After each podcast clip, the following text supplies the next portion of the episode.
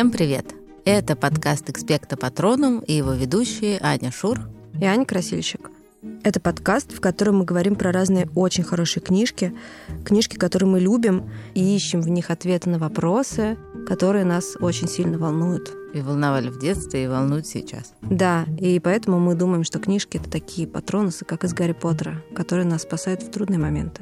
И сегодня у нас очень важный выпуск, потому что мы наконец-то говорим про книгу. Ну, если вы слушали первый выпуск, то, может быть, запомнили, что из-за нее мы вообще придумали этот третий сезон в том виде, в котором он есть.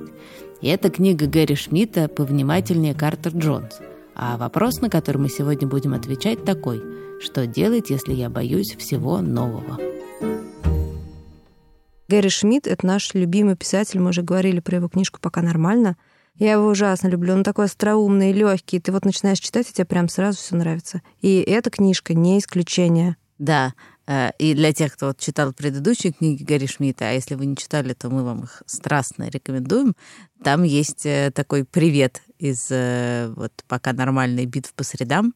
Ну, в основном из пока нормально, потому что директор школы, где учится главный герой Картер Джонс, ее зовут Лилиан Свиток, и те, кто читал, сразу вспомнят, откуда она, и обрадуются так же, как мы обрадовались. Лилиан Свиток — это, собственно, девочка из «Пока нормально», которая там была подростком, а теперь она уже взрослый директор школы, если вдруг... Да, и там она была не Лилиан Свиток, а Но Свиток она, была... она стала, да. так сказать, в процессе жизни. Да-да-да-да-да. А вообще, ну вот, как Аня сказала, эта книга похожа очень и на «Битву по средам», причем, мне кажется, даже больше, чем на «Пока нормально». А, в общем, чем похожи все эти книги, это какая-то невероятная способность автора писать одновременно очень легко, остроумно, иронично, а с другой стороны, вот, не, не, не упрощать да, ничего из того, что происходит с героем, не упрощать его мысли, не упрощать его речь. Он очень такой, получается, живой и настоящий. А еще мне очень нравится, что он очень такой э, структурно мыслящий писатель, потому что он, ну и пока нормально здесь, он сразу пускает вот эту вот основную линию про главного героя и такую, ну не то что второстепенную линию, но такая линия, какая-то тема, которая идет в унисон с основным повествованием. И если в пока нормально это тема птиц, потому что там герой ходит в библиотеку и рассматривает удивительную книгу, на самом деле реальную книгу с изображениями птиц, то здесь такой темой сквозной становится крикет. Да, надо сказать, что э, там каждая глава начинается с какого-то из правил этого крикета. Игра, которая для меня осталась такой же загадочной, как бейсбол, в котором я тоже до сих пор не разобралась, но кажется, это очень классная игра, где есть биты и какие-то калитки, и мячи, и очень много народу участвует. В общем, отличная игра. Кстати, я хочу сказать, что можно говорить и крикет, и крикет. Так что ты можешь говорить, как тебе больше нравится. Мне больше нравится крикет. Да, но начинается все не с крикета и не с крикета, а со звонка в дверь. Дверь дома, где, собственно, живет главный герой со своей довольно большой семьей. У него есть мама и то ли две, то ли три сестры. Честно говоря, я не запомнила, сколько сестер, потому что больше Мне кажется, я запомнила таксу, которую тошнит. Да, это мой любимый герой. Ее зовут Нет. Мне ужасно нравится, что в самые какие-то сложные моменты Неда действительно начинает тошнить. Да, это... причем и от радости, и от горя вообще, от всего такая. Да, это какой-то очень клевый лейтмотив. Да, такая максимально чувствительная такса. Так, в общем, да, на пороге дома появляется незнакомый дядька с каким-то ужасно дурацким зонтом, который весь кривой, поэтому дикий дождь, который льет на улице, немедленно попадает ему в ботинки, на штаны, на плечи. В общем, он весь совершенно мокрый. И Картер Джонс, который открывает ему дверь, естественно, думает, что это какой-то рекламщик, который хочет ему что-то впарить. И мама ему кричит «закрой дверь». Но тот закрывает дверь. Но дядька продолжает звонить. Он звонит, звонит, звонит, звонит. И в конце концов становится понятно, что это вовсе не рекламщик.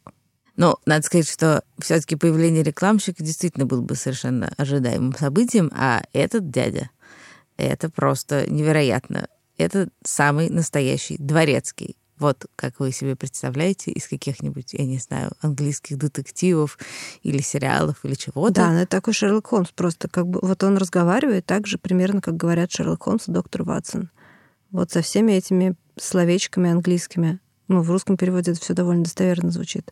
Прям слышишь эту английскую речь. Наверняка еще у него такой красивый британский акцент. У него даже фамилия очень красивая. Боулс Фицпатрик, не какой-то там Джонс. Да, но сначала они не понимают, что значит дворецкий, вообще, что это все такое. Он объясняет, что у отца этих детей был тоже отец, их дедушка, которого они никогда в жизни не видели, который жил в Англии.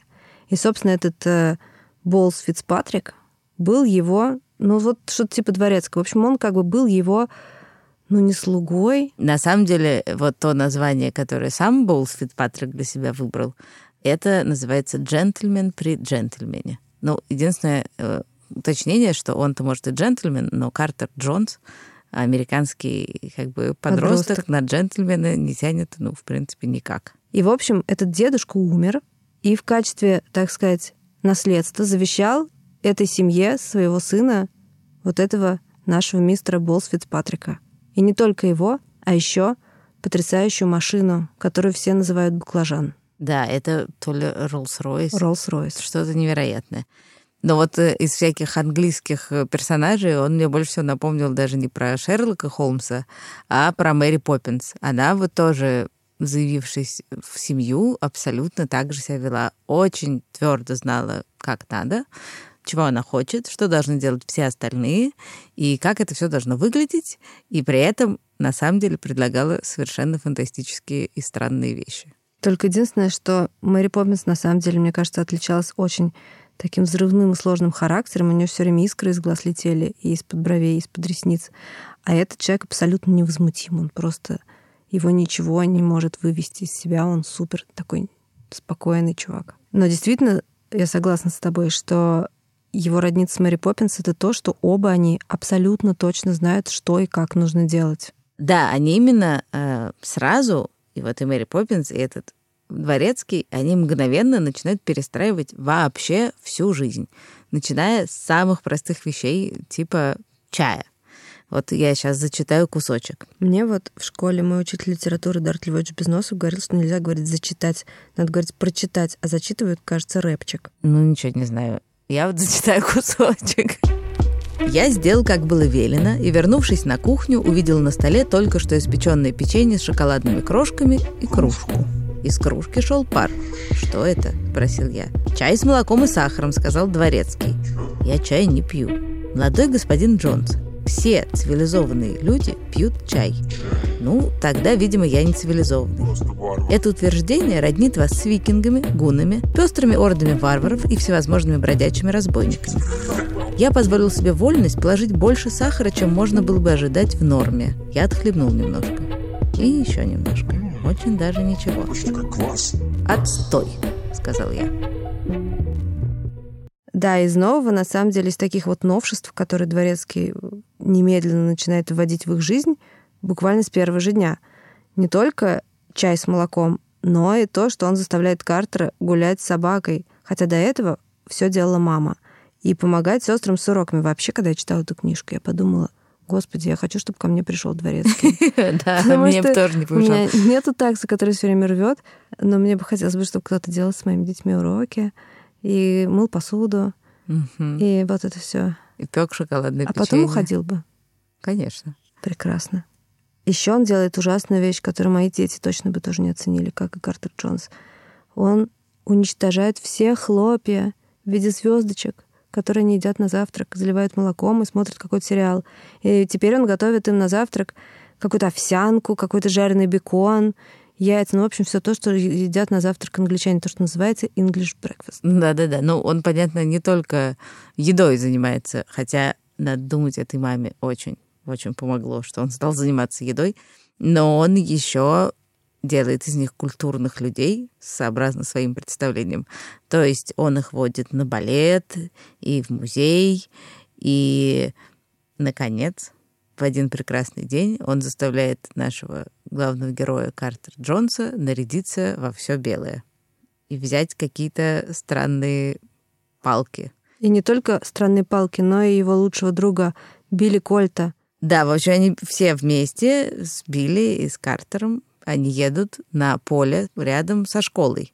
И если все предыдущие новшества, которые вносит Дворецкий, вызывают, ну, наверное, не страх, а просто ужасный ропот и на самом деле такой настоящий протест у всех э, Ну, хотя детей. чай с молоком на самом деле мне понравилось. Да, но они делают вид, что мне нравится, как ты уже сказала, он говорит отстой, потому что на самом деле его все это бесит, потому что новое страшно принять, оно бесит, но тут это новое в виде крикета вызывает у него жуткий ужас, потому что на этом футбольном поле, где они должны играть в крикет, уже собрались восьмиклассники, а это вообще-то пятиклассники.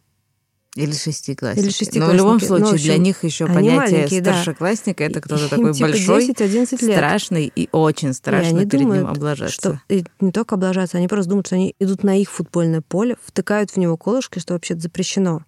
И вообще думают, что сейчас им порядочно влетит. Ну, конечно, ну, в принципе, мне кажется, это вообще в любой школе так, что младшеклассники, старшеклассники это такое сочетание. Касты две разные. Но тут это же еще спортивная команда, то есть это такие мощные старшеклассники, которые занимаются кроссом.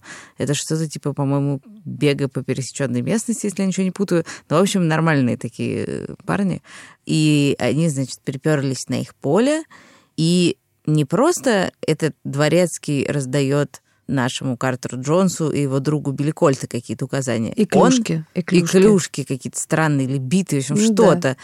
Он еще привлекает всю эту команду по кроссу, включая их дико сердитого тренера Кразоску. Ну и вообще, там их так дворецкий поставил, что как-то так стоит Билли Кольт ближе к этим старшеклассникам, и Картер Джонс подальше, и Картер Джонс видит, как старшеклассники идут к Билли Кольту, и как Билли Кольт очень-очень страшно, и, возможно, сейчас произойдет какой-нибудь даже конфуз. И, в общем, Картер умирает от ужаса, и Билли Кольт умирает от ужаса. И только Дворецкий не умирает от ужаса, а очень спокойно, когда они подходят, начинает раздавать указания им тоже. Вот, и там, значит, замечательный диалог этого Дворецкого и, значит, тренера Кразоски. Извините, что вы сказали? Извинения излишни. У молодого господина Уильяма есть перчатки. Пойдемте, я покажу вам, где встать. Где встать? Мы снова прошагали 22 ярда до калитки, у которой топтался Билли Кольт. Крозоска шел за нами следом. «Позади калитки, слева», — сказал дворецкий. «Я порекомендовал бы вам держаться поближе к калитке, так как сегодня мы будем подавать не очень быстро. Прошу прощения, вы, возможно, уже знаете эту игру?» Крозоска посмотрел как-то растерянно. «А что за игра?» «Крикет», — сказал дворецкий. «Но на сей счет можете не волноваться. Такой спортсмен, как вы, быстро приобретет сноровку».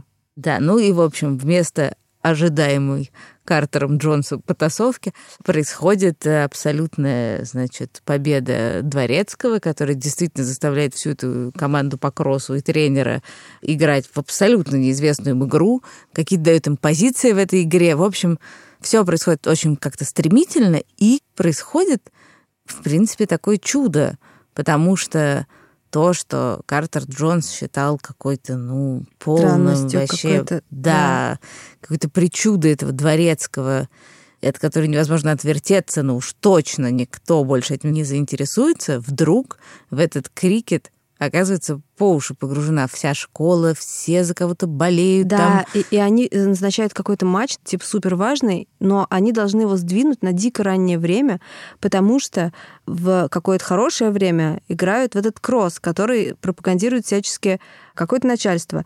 И поэтому они думают, что они будут играть типа в пол восьмого утра, но в какое-то ужасное время, и очень холодно, и идет дождь вообще.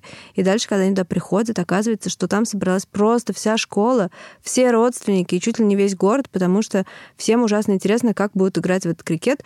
И это становится такой супер модной штукой. Вся школа только про это и говорит. Они там разделяются на две команды. Одна как бы Индия, а другая как бы Великобритания.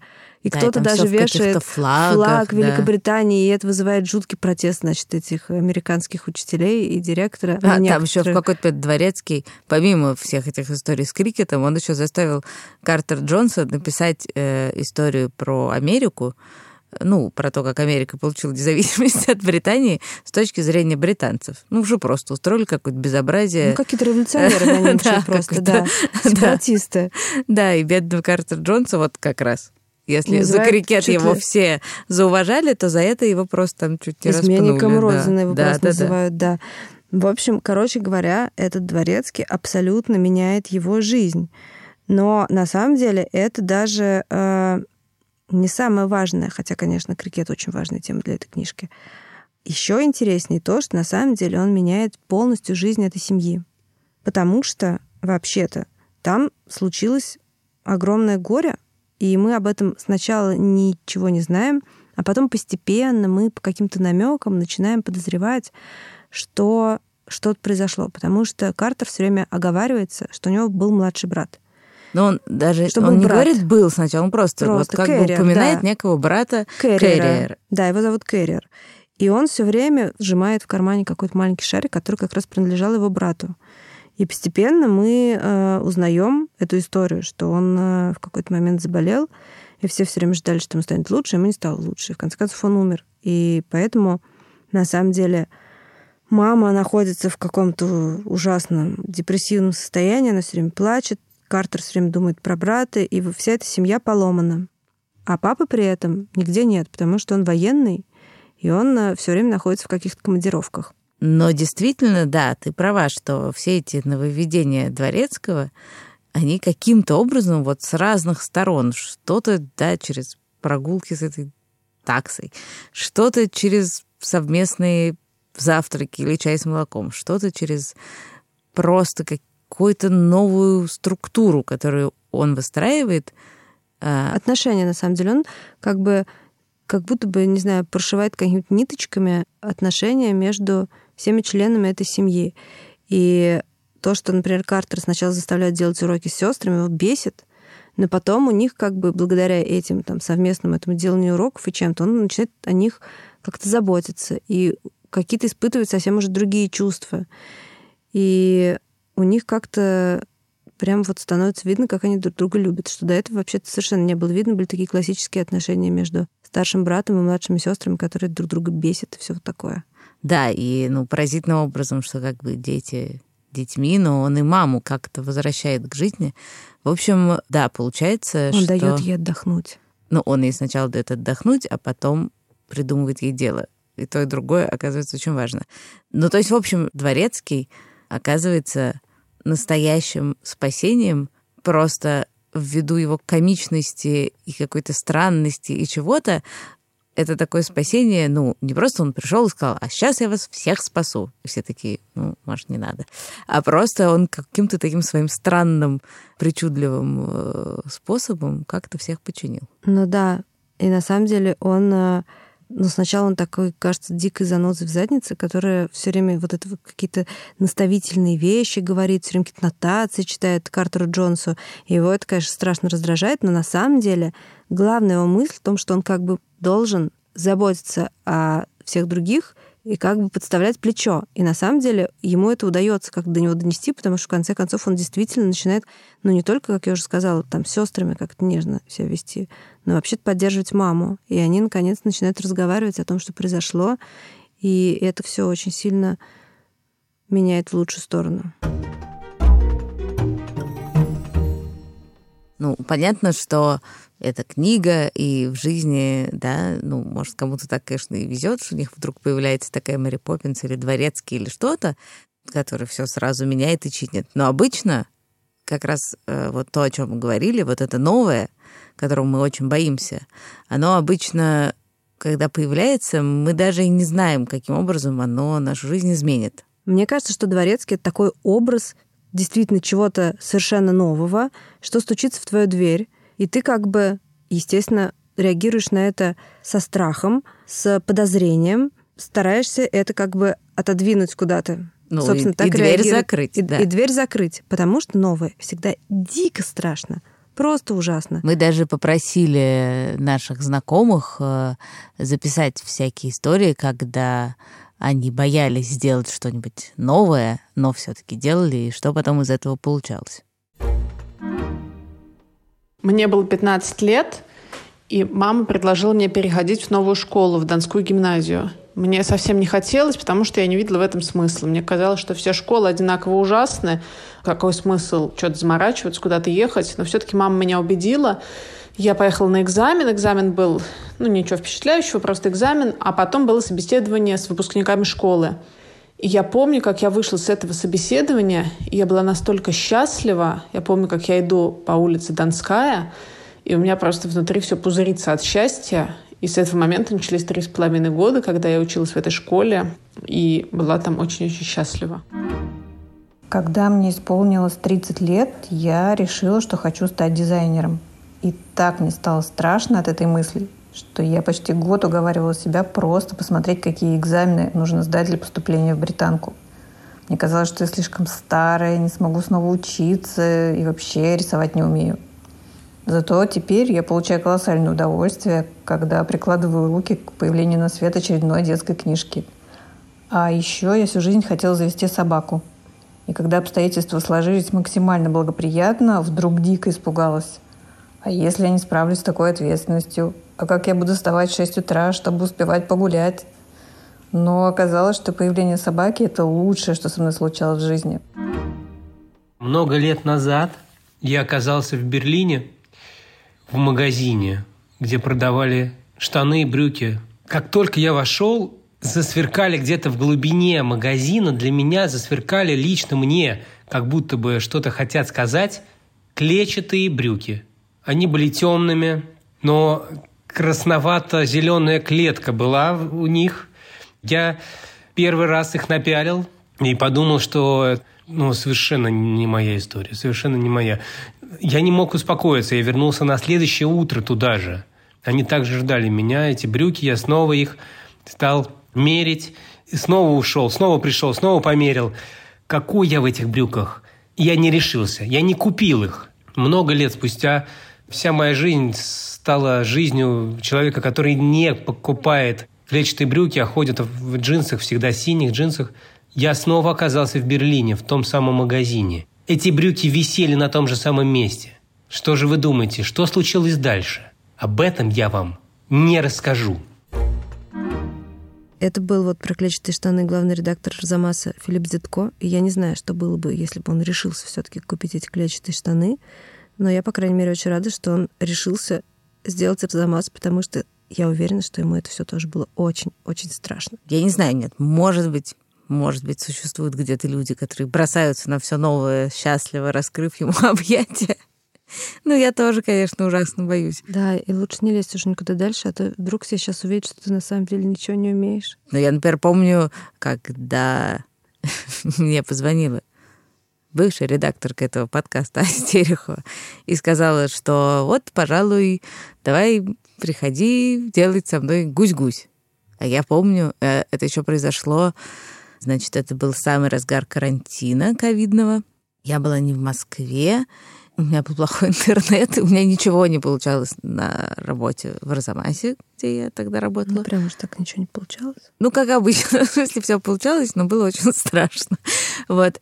И я думала, ну, вот Ася меня зовет. Она что, не понимает, что я все провалю, ничего не умею, и ничего никогда не получится. Ну, мне как бы сложно сказать, э, что там получилось или не получилось. Я очень люблю гусь-гусь. Но что я могу точно сказать, это что в тот момент, который был дико тяжелый и в смысле работы, и в смысле жизни, и в смысле этого несчастного карантина, собственно, появление гусь-гуся, тогда он еще не назывался гусь-гусь, а был просто неназванный детский проект Арзамаса, что его появление абсолютно меня вытащило из какой-то ужасно, какой-то, из какой-то тухляндии, в которой я пребывала.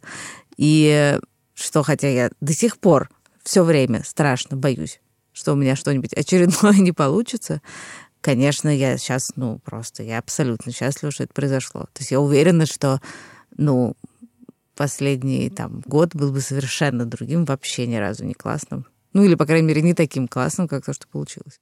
Круто. А я вспомнила еще одну историю про новое, потому что еще я ужасно боюсь новых людей к вопросу о дворецком. Ну, в общем, короче, я стараюсь как-то с новыми людьми особо как бы не соприкасаться. И это было так всегда. И вот однажды, когда когда-то в юности мы ехали в одну археологическую экспедицию, в которой мы познакомились со всеми моими друзьями, моя подруга Ирка сказала, что «А с нами в палатке будет жить одна девочка а нам было типа 19 лет. Я прям сейчас представила а девочке, выражение твоего лица. Да, а девочке было... Сказала. Нет, она сказала про это мне как-то типа по телефону. А девочке было 15. Я подумала, что? В смысле? Это моя палатка?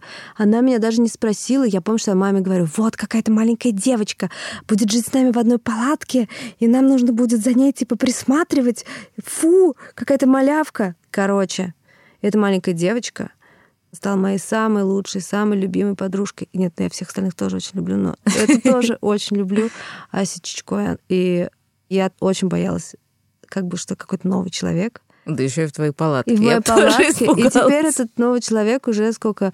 Два-три, да, короче, очень много лет живет в моей палатке, в, моей, в моем сердечке. Да, но слушай, но ведь если подумать, то ты испугалась этой девочки, которая потом оказалась Ася Чучков в палатке, не только потому, что ты волновалась, что вы там будете, должны будете за ней следить, или что она, не знаю, что разбросает свои вещи по углам, но еще и потому, что ты была уверена в том, что Ирка твоя подружка, и вам будет с ней классно, и что Ирка тебя уже любит, а это новая девочка. Непонятно, что от нее ждать, потому что новое неизвестно, и ты всегда как бы думаешь, что а вдруг в этом новом не будет тебе хорошо, а вдруг в этом новом ты, согласившись на него, ты сделаешь ошибку. А вдруг это как-то изменит твою жизнь не в лучшую сторону. Но при этом, сколько не взять примеров из жизни, когда ты все-таки решался и нырял в эту воду холодную и допускал это новое, реально практически всегда, я не помню случая, чтобы было по-другому, оно каким-то образом твою жизнь так преломляло, что она становилась гораздо интересней. Я еще думаю, что это, знаешь почему? Что когда нам предлагают что-то новое, то мы, во-первых, начинаем сразу оценивать все старое, что у нас есть. И жалеть и его. находим и в нем. Хотеть с ним расставаться. Еще. Да, и на... находить в нем, ну, находить в нем и хорошее, и плохое, всякое вообще про него думать. Но мы еще сразу начинаем оценивать как бы себя. Новое это такой какой-то как будто увеличительное стекло, которое твои какие-то дефекты может обнажить и всем показать. То есть твои какие-то страхи, сомнения, неуверенность, твое, э, может быть, э, неумение что-то делать хорошо или вообще делать. Ну, совершенно точно, да. И ты как бы, да, начинаешь очень пристально на себя смотреть, что-то такое в себе выискивать. И все ставить под сомнение. Да, но зато кажется, ну и, кстати, это и с Картером Джонсом тоже произошло, что ты как бы очень, да, ты там начинаешь видеть какие-то свои недостатки, свои страхи и так далее, но еще ты начинаешь понимать, а что, собственно, тебе нужно. Ты в момент, когда это новое происходит, все пересматриваешь. И, соответственно, можешь заметить, что, а, на самом деле я люблю вот это, а не вот это. А, на самом деле мне интересно делать вот так, а не эдак. Смотрите-ка, на самом деле я, ну и так далее. То есть это такой действительно, ты правильно говоришь, как такая лупа, которую тебе дают. Да, а когда ты все время делаешь одно и то же и привыкаешь к какому-то привычному ходу жизни, это очень как бы спокойно тебе в нем и действительно, наверное, не страшно, но у тебя в этот момент как-то притупляется действительно оптика восприятия и всего того, что происходит вокруг, включая новых людей, и э, включая то, какой ты сам и что ты делаешь. И поэтому новое — это классно.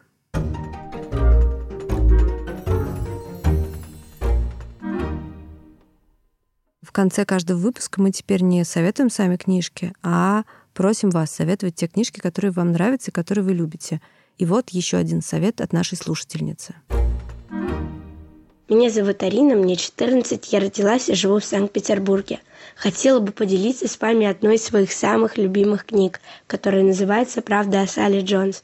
Всего в книжке 561 страница, но это были самые увлекательные 560 страниц в моей жизни – Сама книга о дружбе, надежде, предательстве и прощении. Повествование ведется от первого лица, а точнее от лица человекоподобной обезьяны Салли Джонс. Она не знает, как попала к людям, зато понимает ход мыслей людей, их речь, знает, что такое алчность и жестокость. Вместе с Салли Джонс можно посмотреть на все самые ужасные вещи под другим углом и понять, что если мы не говорим о всем том плохом и несправедливым, что творится в мире каждый день, это совершенно не значит, что оно не творится. Дружба, соперничество – все это есть в этой книге. Очень рекомендую.